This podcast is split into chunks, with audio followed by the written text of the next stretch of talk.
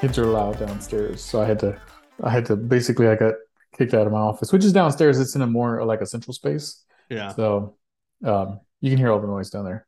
You know, when uh, we moved into the house, there's an office downstairs, and um, it's similar feelings that if I had the office downstairs, I would most often be uh, surrounded by noise, which was fine because it's also right off the kitchen, so it made a great playroom. But what I didn't anticipate is that I often get kicked out of my office upstairs as well because the kids will come up and play. Yeah. because every room is eventually a playroom. It, you know, it's funny. Like you, you, you design the house, you or you buy a house, you pay the mortgage, and ultimately none of the house is yours. Right? Yeah. nothing, nothing's off limits. Nothing belongs to you anymore. It's just the way it is. Um, Yeah. My uh you were mentioning your kids were were sick and stuff my my seven year old didn't go to school because last night he was um he was coughing like crazy he had like a fever the day before Hmm. and Mhm. and so we're like okay he's he's been up all night coughing right he can't go to school or whatever he's going to be super tired and then at school he's going to be coughing like crazy well Right. the way it works you keep the kids home from school and then all of a sudden they're feeling great Right. and he's Yeah. outside running around and he's making all this noise and so that's one of the reasons i had to evacuate my office for Yeah. another room but just, just the way it works right Yeah. Well, you know, and uh, as you mentioned that, I'll say that one of the things that I sort of noted right before I jumped on the call was it's extremely quiet downstairs. And it's been quiet for a few days, but this morning it was just Steven seems like he's feeling better. It's so funny. We've been feeding him basically nothing but bread, like crackers, cereal, pretzels, and all of that. And then he's he's kind of gotten to the point where he's like, no bread. But yesterday he was like, I want a bean and cheese taco. Like give me just and so we did we gave him bean and cheese taco. It stuck so that's good. But and he woke up this morning feeling really good playing a lot. And i just noticed that it's really quiet downstairs so i wonder if like maybe his energy has dissipated if he he got everything he could for the day. But that. that that's how you know the the appetite is back. You, that's how you know they're feeling better. Um it was the same with my son. He um you know he wasn't eating for like two days. We made him jello. He even Mhm. he loves jello but he like barely ate that. And then all of a sudden i think it was yesterday he was like ooh that smells good. We're cooking dinner. He's like that smells good. I want some of that. He kept and he kept asking when it was going to be ready. Mhm. so we we knew he was feeling better. We knew his appetite was back. Um again if he wasn't coughing like crazy last night we would have we would have sent him to school Yeah.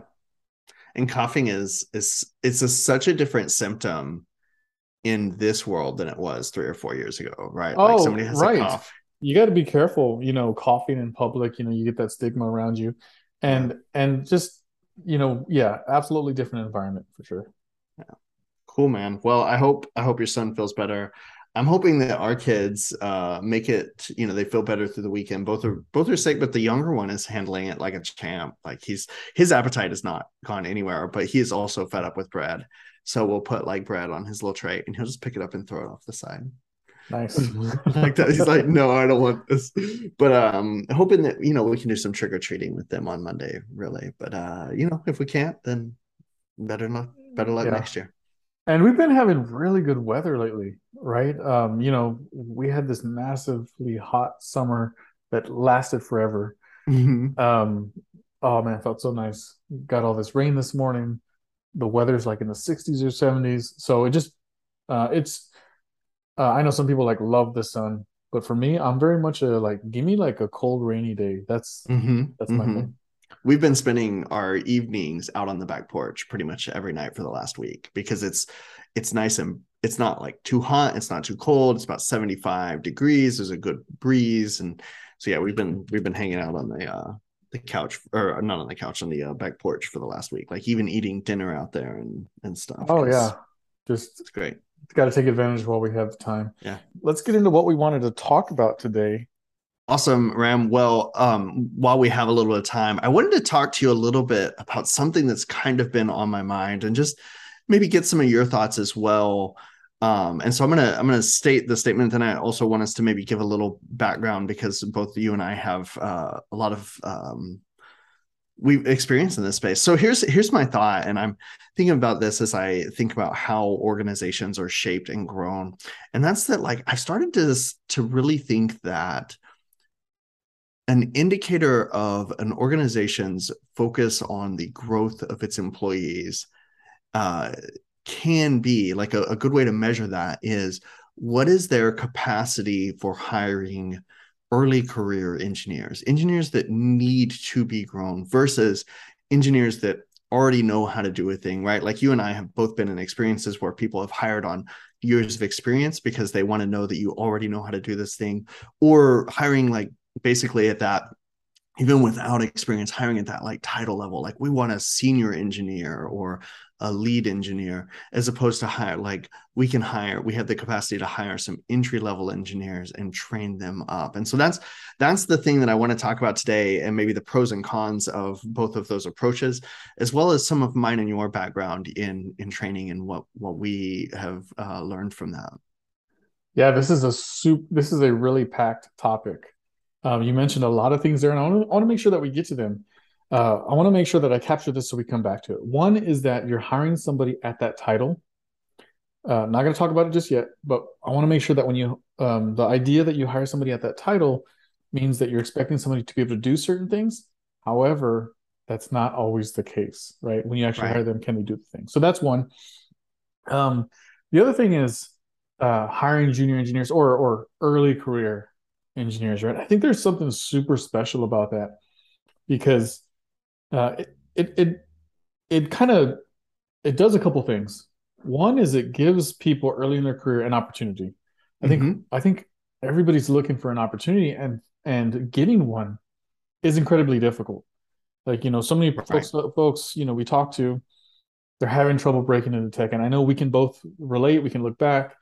Um, our paths were a little bit different, but I know for sure for me, when I started applying to things like that, it was really tough to convince people that I could do this thing. Yeah. Um, and so I absolutely can relate with those people that are having trouble breaking into tech or whatever it is they're trying to break into. How do you convince somebody that you can do something if you don't have like paid experience? Even though you're actually doing that thing, but you haven't had, you know, a paid job that proves that thing. And, and, and so I don't really love that either. But I love that, yeah, that we're gonna have the opportunity real soon to be able to help some of those early career people get that first piece. And if they want to stay with us past, you know, six months or whatever it is, no arbitrary uh, number of time, but they can stay with us, you know, and yeah. then and then continue to like pay it forward.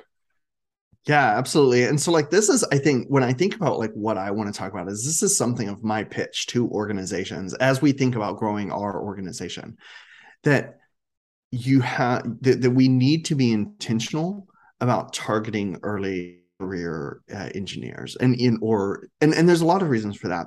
I think the first one is that it is a great tell on how overworked or underworked your existing workforce is. Because like i think if you think if you come and you're like we need to staff this team and you can't hire an early career engineer somebody that you're going to have to do you know you're going to have to do some work with and some training with you almost owe it to yourself to ask why not? Why not? Is it that we are so pressed on our delivery timelines that we need somebody that can quote unquote hit the ground running, something that you and I talked about in the last one. And it's so like, okay, well, that's something to think about. But the other one is oftentimes that we say, well, we don't have anybody that can dedicate the time to them because all of our existing folks are you know churning out work and it's like okay well that's something entirely different is now you you recognize that you you don't have the mentorship capacity to bring on an early career engineer, somebody that needs, you know, a, a strong mentor to, to, to help them work through honestly what is most of the time much more convoluted than the code that they saw when they were like going through training and stuff like that. Like you and I have seen a lot of production code bases that now none of them are pretty. Um, and so like you know that's that's what i think is is the the challenge for an early career engineer is getting into a code base that is completely unlike anything they've ever seen before like I'll just say real quick, I remember the first time I saw some code in my first job, and it was an, a mentee, mentor of mine. Uh, yeah, mentor of mine that took me and showed me what they're working on. And they opened this one file out of like 20,000. And that number is not an exaggeration uh, in the code base. And that file was thousands of lines long. And this was just one class in their you know huge java architecture. And i was like this i've never seen anything this complex before. And even clean code at that point doesn't doesn't protect you from complexity. So you know early career engineers have this challenge. And as a an organization if you want to bring those people on you have to solve both of those problems right? You have to have space in the day that enables an early career engineer to take a ticket and frankly struggle with it a little bit ask questions pair program like the delivery capacity and speed at which things go slows down. And that's you know slows uh, you slow down to be smooth and you speed up because everything is smooth. That's fine. The other part is you have to have somebody to work with them. And i, I so i think about these from an organizational perspective is like this is a tell on how how worked your folks are and how tight your timelines are but I also think of it as, you know, and this kind of comes back to you and I in training, as an opportunity to really own your pipeline. Like if you are waiting for that senior engineer, which is I know a topic that we want to talk about, like you need a senior engineer. And so you're going through this interview cycle and hire looking for senior engineer after senior engineer. Undoubtedly, you're competing with tons of other organizations that are looking for skilled like talent that has vetted experience already that doesn't have to do that. But that in a lot of ways that means you're at the mercy of the market to find those people because you're waiting on somebody else to be willing to hire and take a chance on that early career engineer. And that's why it's so hard to break in is because everybody's waiting on somebody else to take a chance on that early career engineer and give them an opportunity to come in and prove themselves but that means that everybody's also waiting on the skill set to be able to deliver their code. And so those are the things that I think about. Like that's my sort of pitch to organizations and pitch to our organization that we should just skip all of that. Make sure that we have the time to spend with early career engineers, answering their questions, helping them solve problems that are maybe unique to what they've done, but also, you know, keeping our code base to where people can just jump in um, and and not be intimidated or overwhelmed.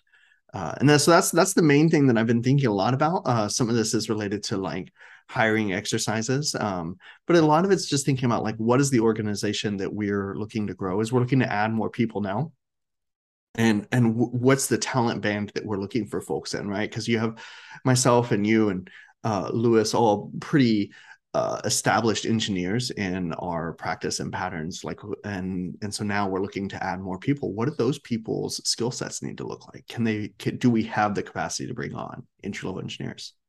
Yeah i think there's a couple things that need to happen or that an organization needs to think about to be able to have this type of mindset right? And the mindset that you can um, bring on early career engineers. One is pace. If your focus is simply on feature delivery at all costs right at the speed of light you have not put yourself in a position to be able to hire early career engineers, or when you hire them, they're potentially going to struggle and face burnout early on because you're trying to say, "Hey, get up to speed. This train is not slowing down." Right. And you're trying to say, "Hey, keep running, run faster, and jump on this train with us." Right. We're not slowing down, and I might not even reach out my hand to to help you get on the train because guess what? I'm busy. Yeah, I'm busy exactly. Putting coal in the fire, right? And that's not an organization that we want to run. Right. Absolutely not. Um, I think that one of the things that we've talked about in the past is being able to hire early career developers to give them an opportunity. Again, not charity, but an opportunity. And that's all anybody's really asking for is an opportunity to prove that they can do this thing and to earn a living. Right. But that doesn't mean that you have to, you know, sprint, you know, 60 hours a week to earn that living. We're not looking to do that. And we're not looking for anybody who works with us to do that. And so first is pace yeah. the, the pace that we're at is already slower and not in a bad way than any startup that we've been at and even yeah. some enterprise right? It's right now it's at a, a good pace. It's basically we work the thing when we have time. Yeah. Um, and if we can maintain that pace or, or uh, we're probably going to pick up pace a little bit you know over time. But meaning that when those early career developers do join us and even experienced developers, you know, join teams either a mid-level, senior. You don't necessarily want them to have to again run after the train and jump on it, right? Let's right. And and the second part is is process for me. Uh, aside from the organization, is process. You mentioned this a little bit earlier. Uh, when somebody has to, when somebody joins and the you know they first get uh, integrated into a code base, you mentioned this. You hit you had a mentor that you jumped into a thousand line code base and there were, you know, 20,000 files. We can look at our code base and our pro and not just the code base, but processes in general. How long does it take you to log in? Do you have to log in through 10 steps? Is it yeah. do you have do you have to do a urine sample and a blood draw to be able to log in? Right. And then yeah. do a do a do an eye scan. It's not necessary. It's ridiculous, right? So we can look at all the processes, and that includes login. That includes maybe what it takes to actually get a PR merged. And very simply for an early engineer, what does it take to get their environment up and running, right? So if it's difficult for a senior engineer to get it up and running, you better believe that an early career developer is going to take longer. And that just means that our process is too complicated. Yeah. Um, I don't believe that that if the process is complicated then and and somebody can't figure it out or somebody figures it out quicker that they're just smarter i don't believe that at all i think that it's our process that's too complicated and i'm going to use this example in terms of process we've talked about this before uh, you go to chick-fil-a and you get in line you can be yeah. in and out of that line in five minutes yeah the reason is because they've refined their process right they have workers at each stage that are doing that one specific job and they do it well. Yeah. Right. And so you go to other places and maybe that line takes you 30 minutes or an hour. Yeah. It's because of the process. And it's the same thing for software. It's the same thing for anything, anytime running a business, right? Is refining your process. And so even, you know, if you classify classify me as a senior or lead engineer, I still don't want to go to a code base and go through a hundred step process to be able to get my workspace up and running. Even for me, that's too much. Yeah. Well, and that's I think really key. Like you mentioned, like you know that having having these well defined roles that people can step into, like that makes the the flow of you know traffic through through a, the organization better but it also makes it easier to onboard because imagine like you onboard into an organization with this very well defined role of you stand here you do this task and then you scope it out as they become more capable or like they've got this down okay now let's do this. And my brother used to tell me um, he used to like teach like line cooks. And one of the things that he would do is if like somebody was really bad at the salad right like really bad at prepping salad like they were under time or whatever and i'm i don't know salad probably doesn't take very long to prep so he could like my this is my other brother i don't even think he listens to this podcast. But anyways um he would he would he what he would end up doing is he would basically do every other part of the line and all that cook would do was prep salads, prep salads, prep salads until they just got really good at it. And then he would move them on to the next bit and like that's i mean that becomes a really great onboarding experience for somebody that's new. And you said something else that i really wanted to hone in on uh, when you're talking about the train and like getting people on and like people just want an opportunity. And I, I think about this a lot because like it's not really charity like you said. Like i think that trust is an asymmetric advantage for an organization. And to the extent that i think good organizations are built on trust you have to trust your people. And like that's the good organizations are built on trust and that's that's the the foundation of any any organization. You have to trust your people. But extending trust is an asymmetric advantage to me starting with trust. Like taking somebody and saying i trust that you can do this. And then like to your point about the process if they can't not being like a, oh that's you. You're not good at this. You're not smart enough. Think taking a step back and saying like all right we trusted them to do a thing. They couldn't do it where can we improve to ensure that they're able to be successful? How do we set people up for success? And i think that's really critical when we're targeting like bringing people into a foreign code base into a foreign process into a foreign experience right? Like especially entry level engineers they've gone through a boot camp they've gone through college they've maybe just hustled and ground out their time through a udemy course on their own and how do we build environments that allow us to trust them in our code base and then not put the onus on them to tackle all of these obstacles and eccentricities of the way that we function? How do we lower the and this goes back to like our that's the overhead right that we talk about a lot you and i. That's the overhead of operations. How do we remove that overhead so that the experiences that they have are more closely relatable, even if those experiences are minimal and just related to like ideal code bases in Udemy projects and personal projects and stuff like that. Like, how do we make our experiences closer to that?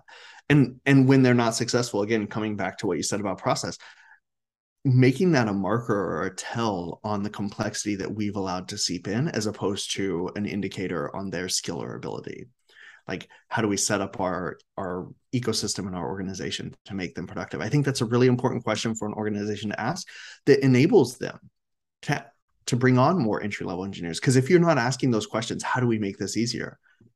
That means that you're not making it easier such that you know if a senior engineer has a hard time onboarding like you said definitely somebody that is like like a mid-career late career engineer somebody's been doing this five ten years if they're if they're like if they come in and they see a bunch of code smells like what i think is really important is you have those conversations with those guys because the entry level engineers may not know those things but they're definitely going to be the hurdles that they encounter. Like they may not know that the way that you have all of this stuff orchestrated is bad but they're going to be challenged by it. And they're going to propagate it is Yeah. what's going to happen. And we've seen this before is right if if you get introduced to bad code but you don't know it's bad code that's the code you're going to write. Right. Um, and it's not until you see good patterns and conventions that you can then recognize the bad code. Right. Um, i see it all the time you know uh, you see these you know code bases these files and and uh, we talked about this before right? People get used to the noise um, either like console warnings or Yeah. just just dead imports uh, there's Mhm. unused imports. Everything's just a mess but it works. And Yeah. and if you don't know any better it's the way it's supposed to be right? And so you want to train and grow early career developers to where they can identify these things and say no this is a good pattern. This is the pattern i want to propagate. Mhm. you want to grow good people. I'm going to use the example of uh, you you mentioned something a minute ago in terms of like process right? Uh, if you think about accessibility if you have a focus on accessibility in your applications web or mobile you Mhm. actually make and, and ben myers right the super Yeah. great guy uh always he taught me this was that if you when you when you focus on accessibility you not only make things better your applications better for the users that you're like targeting um, in Mhm. terms of the accessibility right maybe they have um, problems with with hearing or or sight but you make Yeah. it better for everyone even Correct. even just me like okay i today i don't have too much problem with hearing or, or seeing but one day i will. Yeah. But that site is going to be better for me too right? Yeah. if i'm a power user now i can tab through the entire application etc you make it better for everyone. So back to the process if you're if you're making the process better for those you know entry level engineers you're also making it better for the senior engineers and they're going to they're going to thank you. Right and they Yeah. and they want to do it right? That's the thing. When i touch a code base and i and there's some code smell there's some rot in there there's dead in, you know dead code i want to pull it out. I want to clean it up. So i'm simply asking that you allow me to do it right? Empower me to, and, and then it goes back to what you were saying is having that trust that i'm bringing these skills here. You asked me to bring the skills here that you allow me to do what you're paying me to do. And that's a huge huge other topic like altogether in, that we could Right. get into the weeds in. So we won't go there.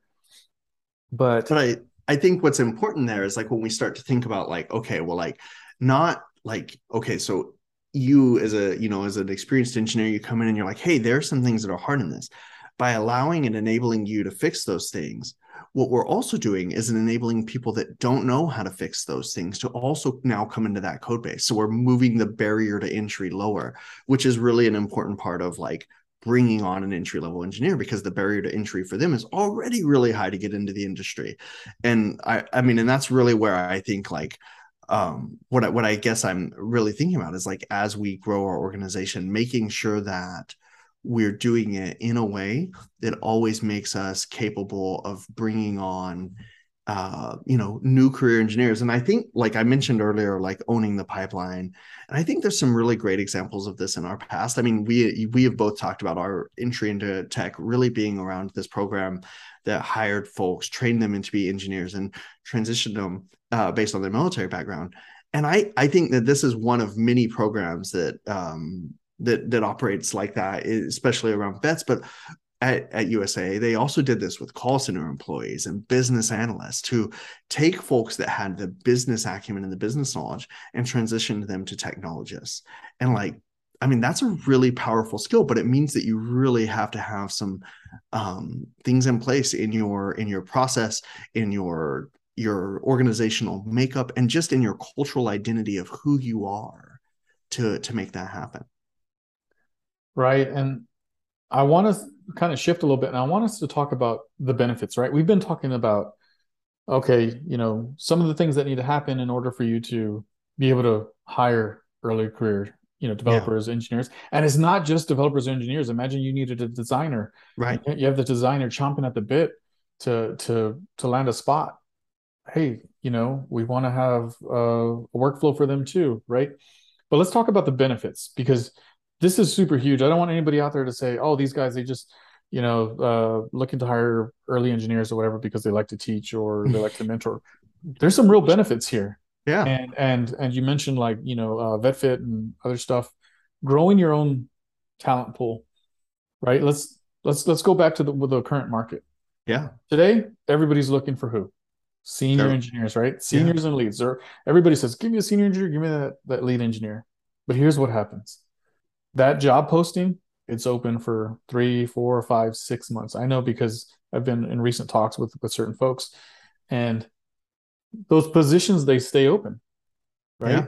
And they sit there, and there's positions that are open for like a year because they're looking for that magical senior engineer, right?